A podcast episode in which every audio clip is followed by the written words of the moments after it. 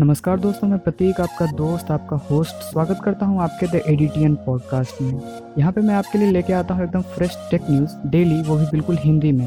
तो चलिए जानते हैं आज के टेक न्यूज़। आज का न्यूज़ कुछ इस प्रकार है। बात करते हैं पहले न्यूज़ की, तो रेडमी एट के प्राइस में फिर इजाफा किया गया है। लॉन्चिंग के बाद से इस मोबाइल के प्राइस में कुल चार बार इजाफा किया गया है। लॉन्चिंग के वक्त इस मोबाइल की कीमत थी आठ हज़ार नौ सौ निन्यानवे रुपया, जिसे बढ़ाकर नौ हज़ार दो सौ निन्यानवे रुपया किया गया। वहीं इसकी कीमत कुछ दिन पहले थी नौ हज़ार चार सौ निन्यानवे रुपया, जिससे तीन सौ रुपये बढ़ाकर नौ हज़ार सात सौ निन्यानवे रुपया कर दिया गया है। अब यूजर्स इसे नौ हज़ार सात सौ निन्यानवे रुपये में खरीद सकेंगे। बात करते हैं अगले न्यूज़ की, तो एल जी अपनी एक नई स्मार्टफोन लॉन्च करने वाली है जिसकी स्क्रीन रोल हो सकेगी। बात करते हैं अगले न्यूज़ की, तो एम आई अपनी टीवी बहुत जल्द लॉन्च करने वाली है, एम आई टीवी लक्स, जिसकी लेंथ होगी पैंसठ इंच। बात करते हैं अगले न्यूज़ की, तो Realme सिक्स i अगले हफ्ते भारत में लॉन्च हो सकती है। इसकी कीमत म्यांमार में लगभग चौदह हज़ार नौ सौ निन्यानवे रुपये थी, लेकिन भारत में ये तेरह हज़ार रुपये के आसपास लॉन्च हो सकती है। बात करते हैं अगले न्यूज़ की, तो Asus R O G Phone Three की लॉन्च डेट सामने आ गई है।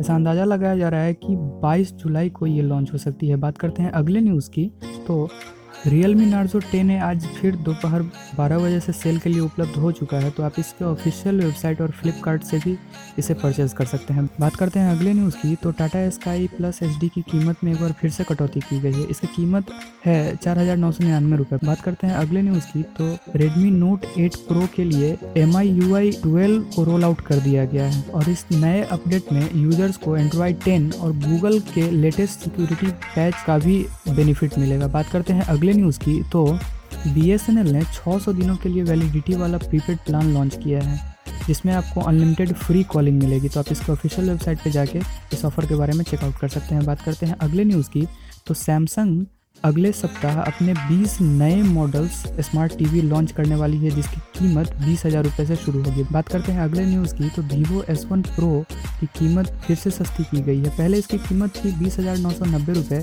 जिसे घटाकर उन्नीस हज़ार नौ सौ नब्बे रुपये कर दी गई है। तो आज के लिए इतना ही, मिलते हैं कल एकदम बिल्कुल फ्रेश न्यूज़ के साथ। तब तक के लिए सुरक्षित रहिए, खुद को सैनिटाइज रखिए, अपने परिवार को सुरक्षित रखिए, बिना वजह घर से बाहर ना निकलिए। जय हिंद, वंदे मातरम।